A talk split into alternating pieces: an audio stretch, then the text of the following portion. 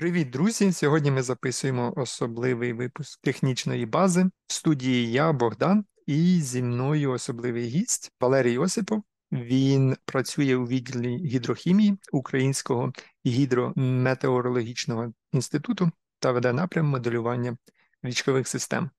Є кандидатом географічних наук та просто хорошою людиною. Привіт, Валерій! Да, привіт, Богдан. Да, Дякую за таке представлення.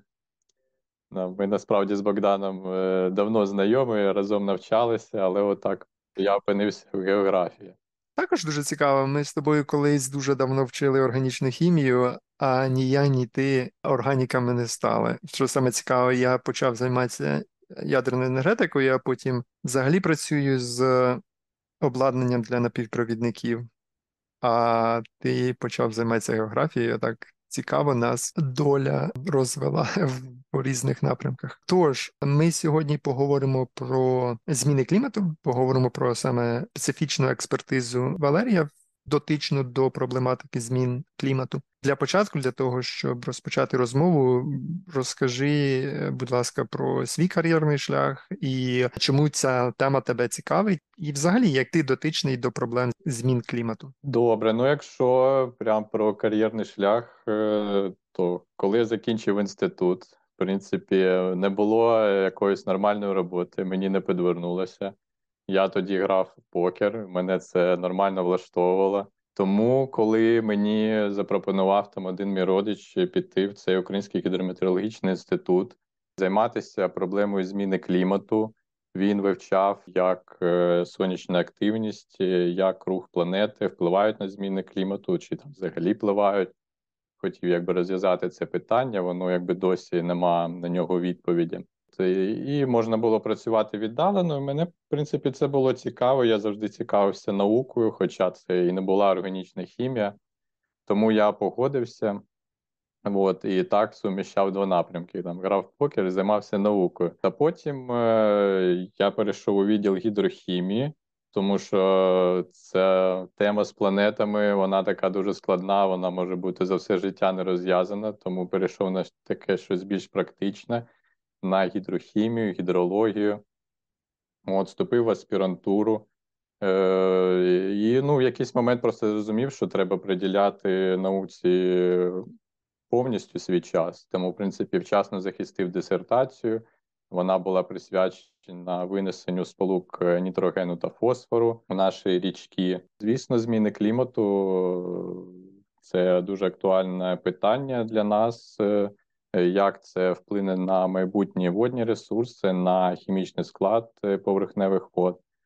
Тому мені необхідно це досліджувати, звідки беруться ці кліматичні прогнози, або правильніше називати кліматичні проєкції. Дуже сподобався ваш перший подкаст, коли ви цю тему затронули. І мені, в принципі, так є що додати по цій темі е, вже більш локально для України. Так, е, ну давай тоді я зразу почну, продовжуючи ваш перший подкаст стосовно глобального потепління. Загалом наскільки зараз потеплішало. Е, якщо ми хочемо знайти інформацію реальну наукову, то я всім раджу заходити на сайт IPCC, це Intergovernmental Panel on Climate Change. Там ви знайдете повністю останню інформацію і про те, які причини зміни клімату, останні цифри для для всього земної кулі для континентів. Е, наприклад, я от зараз подивився останні цифри. Це е, Глобальне потепління оцінюється приблизно в 1 градус. Є певна, звісно, похибка, е, тому правильніше казати десь у проміжку від 0,8 до 1,2. Тут ще важливо сказати, а відносно чого, якого ж періоду це є.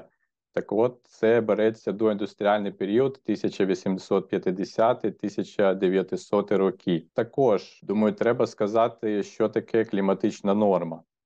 Це таки у вас подкаст технічна база, тому трошки додам технічної бази. Тому що є таке поняття кліматична норма. Ми часто бачимо в новинах, що там якогось числа значення було перевищено, кліматична норма була перевищена на стільки-то градусів.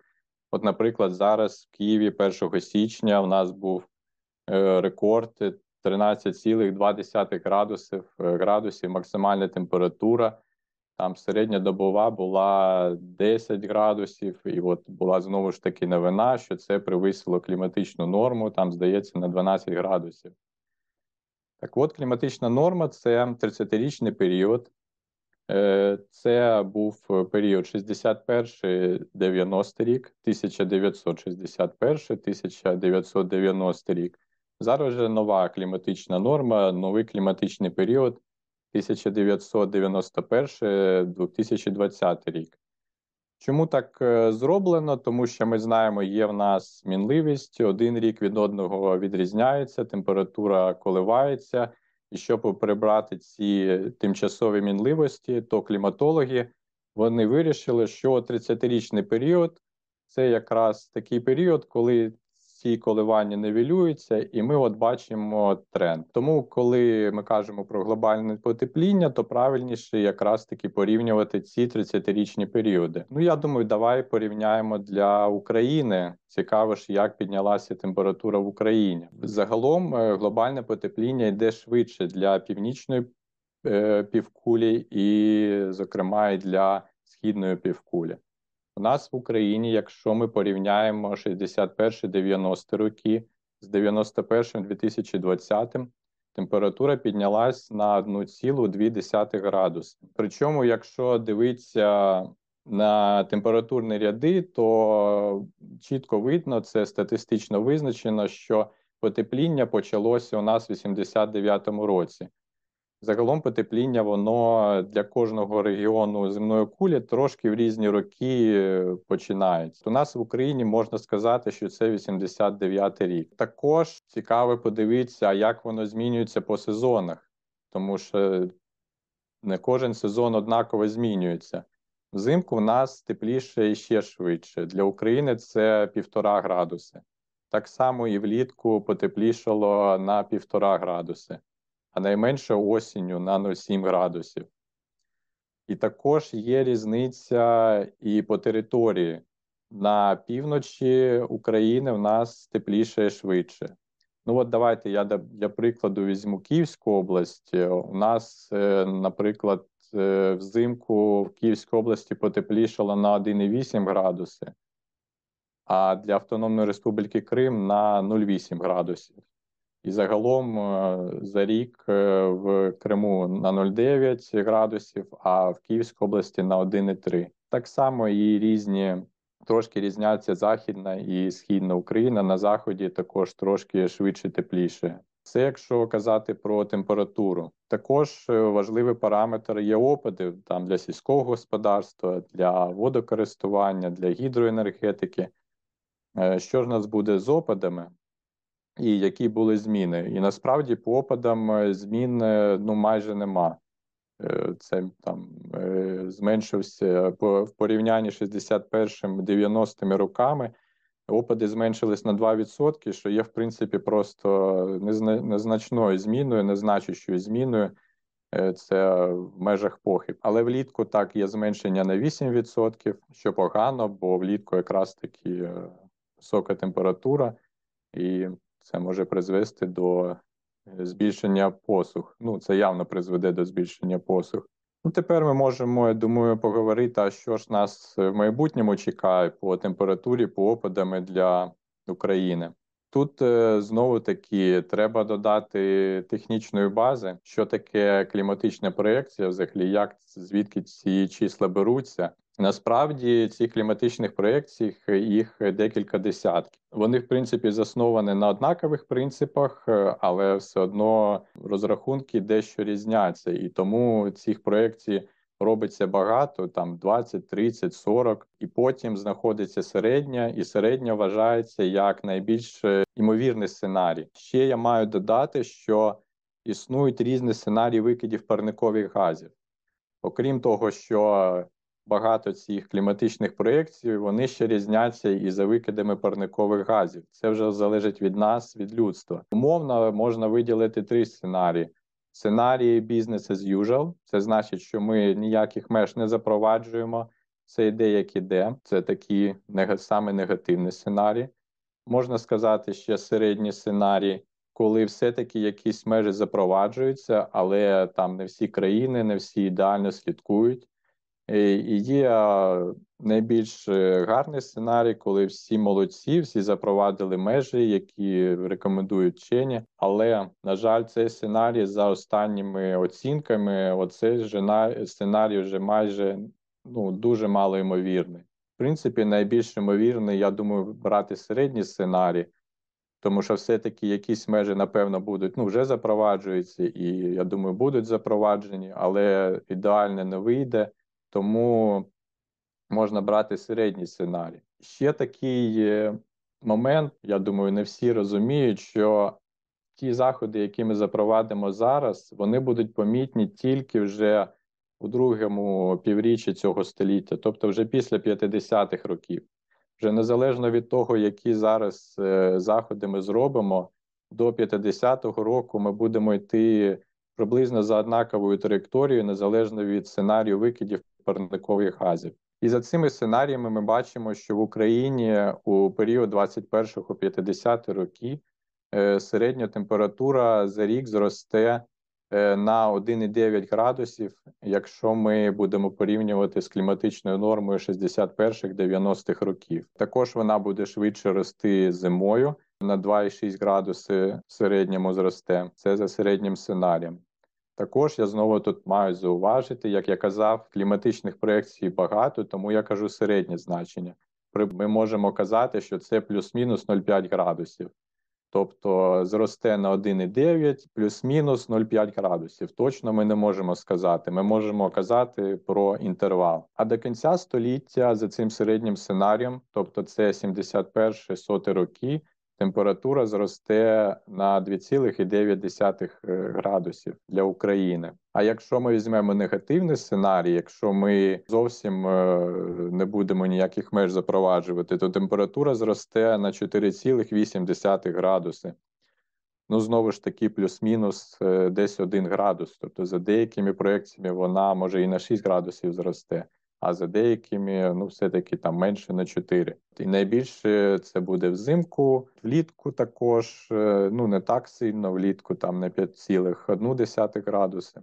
Це буде дуже багато. Так що треба обов'язково щось робити. Як ми бачимо, температура не піде вниз. Тобто, якщо ми підемо за середнім сценарієм, вона все-таки більш-менш просто стабілізується після 50-го року і буде рости дуже повільно, і, можливо, да, на кінець сторіччя ми вийдемо на якесь плато, і вже там не знаю, що буде після сотого року, може почне спадати, може вже просто буде триматися на якомусь рівні. Якщо казати про опади, да, давайте я скажу, яка може бути небезпека найбільша через ці зміни клімату. Те, що я бачу так, на мою поки суб'єктивну думку. І Якщо казати про опади, то вони збільшуються за обох сценаріїв викидів парникових газів у наступні 30 років. Вони е, зростуть там на 5-10% загалом за рік для України. Але якщо ми подивимось на літо, то влітку проекції показують, змін не буде. Знову ж таки, це середній сценарій. Деякі проєкції показують, що буде збільшення невеличке, деякі показують, що може бути і зменшення там на 5-10%. Тут точно ми не можемо сказати. Це дуже погано, тому що зростає температура, а відповідно зростає випаровування. І оці навіть здається незначні зміни опадів у 5%.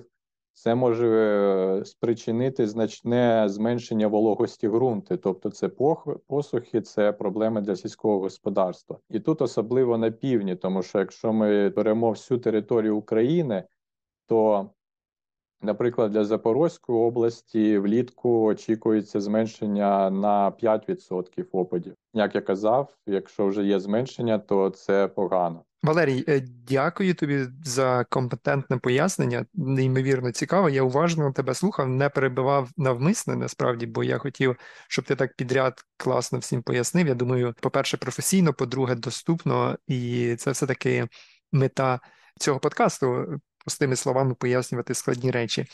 В мене насправді багато питань, багато якихось е, невеличких може доповнень або якихось пояснень, то ми насправді зможемо говорити ще довго і довго. Найперше, мабуть, по, по порядку, так по хронології, ти згадав про сонце, про планети, про астрономію, і от ти сказав, що от ми не знаємо.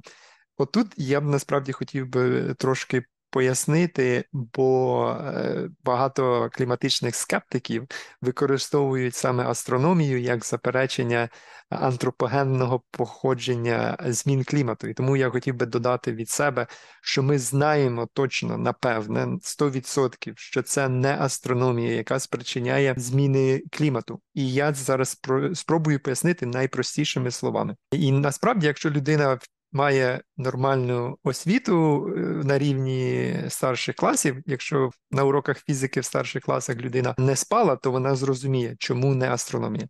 Так, дійсно є сонячні цикли, так дійсно є е, прецесія планети Земля, тобто вона як дзига ходить, тобто трошки змінюється її нахил. Так, головне, що сонце в нього змінюється дещо е, радіація, є певні цикли, але це ми знаємо в яких межах це відбувається, і в нас є головний е, насправді аргумент, чому. Оці зміни клімату, які ми зараз спостерігаємо, вони не є астрономічними, вони саме є антропогенними, що їх викликає людська діяльність. Взагалі, що таке парниковий ефект? Я кілька тижнів назад робив допис, що парниковий ефект, на жаль, його назва дещо нас змушує думати про парники, але насправді це не про парники, це про саме випромінювання. Тому що уявіть собі кусочок металу, просто розпечений до максимальної температури, тобто білий розпечений метал, він буде випромінювати біле світло, якщо там він розпечений до 2000 градусів або як лампочка накалювання. А потім, коли ви його охолоджуєте, е, е, колір змінюється, це збільшується довжина хвилі. І на певному етапі він стає червоненький, а потім ми його не бачимо. Це не означає, що він перестає випромінювати, він продовжує випромінювати, але він випромінює виходить за е, спектр, який ми можемо бачити. Воно переходить в інфрачервоний спектр. От саме це і відбувається е, тоді, коли наша планета Земля нагрівається від Сонця. Сонце розпечене, воно біле, воно випромінює світло з високою інтенсивністю, тобто висока висока частота е, короткої хвилі в спектрі світла, яке ми можемо бачити. Коли Земля нагрівається, вона значно холодніша, і тому вона випромінює світло, яке ми не бачимо. І вуглекислий газ і водяна пара, до речі, вони є непроникними для інфрачервоного, і тому вони його затримують. Далі, тепер про фізику старших класів. Якщо хтось пам'ятає таке страшне слово, як е, абсолютно чорне тіло, то для того, щоб зрозуміти, що відбувається з планетою Земля і її взаємодією з простором, треба згадати, як функціонує, як працює е, випромінювання абсолютно чорного тіла. Тобто Земля знаходиться в рівновазі зі Всесвітом. Та сама кількість сонячної енергії, яка приходить до планети Земля, та сама кількість енергії втрачається землею в Всесвіт. Е, ми знаходимося в рівновазі, і єдиний спосіб е, теплопередачі це є випромінювання. Як ми знаємо, випромінювання пропорційно температурі в четвертій степені. І ми можемо, і до, до речі, це зробив Фур'є на початку 19 століття. Можна це порахувати. Ми знаємо площу планети Земля, ми знаємо інтенсивність випромінювання сонця, і ми можемо порівняти, яка температура середня Землі буде відповідати втраті температури. І це насправді мінус 18 градусів. Тобто, якщо десь якісь інопланетяни дивляться на нашу планету, і вони отак просто дивляться на розташування планети, дивляться, де ми знаходимося, і вони хочуть порахувати, яка буде середня температура на планеті, якщо все тепло, яке ми від, отримуємо від сонця, залишає. То відповідь мінус 18 градусів. І Фур'є ще на початку 18 століття він зрозумів, е, на початку 19 століття він зрозумів, що мінус 18 градусів це явно не те, що ми спостерігаємо, бо ми спостерігаємо, що середня температура 15 градусів. А де береться ці, ця різниця в 33 градуси? І ця різниця в 33 градуси вона береться від парникового ефекту. Тобто пар... ми завдячуємо парниковому ефекту, що ми живемо на цій планеті. Якби не було парникового ефекту, то в нас би було мінус 18 градусів, і ми всі замерзли. Але що відбувається? Тобто, верхні шари атмосфери, ми знаємо, що вони дуже холодні. Тобто, коли ви літаєте на літаку, там ну, мінус 50 градусів. Для того, щоб Земля була теплою, верхні шари атмосфери мають бути холодними. І тепер, якщо зміни клімату спричиняються змінами сонячної радіації, то Земля буде рівномірно нагріватися. І нижні шари атмосфери, і верхні шари атмосфери нагріваються рівномірно. Коли ми спостерігаємо охолодження верхніх шарів атмосфери, тому що до них інфрачервона радіація просто не доходить, а нагрівання нижніх е, шарів атмосфери. Тобто дельта, різниця температур між верхніми шарами атмосфери і нижніми шарами атмосфери збільшується, це означає, що саме природа атмосфери змінюється, а не сонце. Бо якби сонце, то ми б спостерігали рівномірне нагрівання, і верхніх шарів також так само. Тож, я веду до цього, що ми точно знаємо, напевне, що зміни клімату спричинені змінами в атмосфері, а не астрономією. І як наслідок того, що збільшується різниця температур у верхніх шарах атмосфери і нижніх шарах атмосфери, ми спостерігаємо збільшення конвекційних потоків, тобто повітря циркулює більше, ніж раніше. І як наслідок ми спостерігаємо урагани, і все частіше і частіше там урагани, особливо в е, на південному сході Сполучених Штатів, вони будуть все частіше і частіше спостерігатися саме через зміни в атмосфері.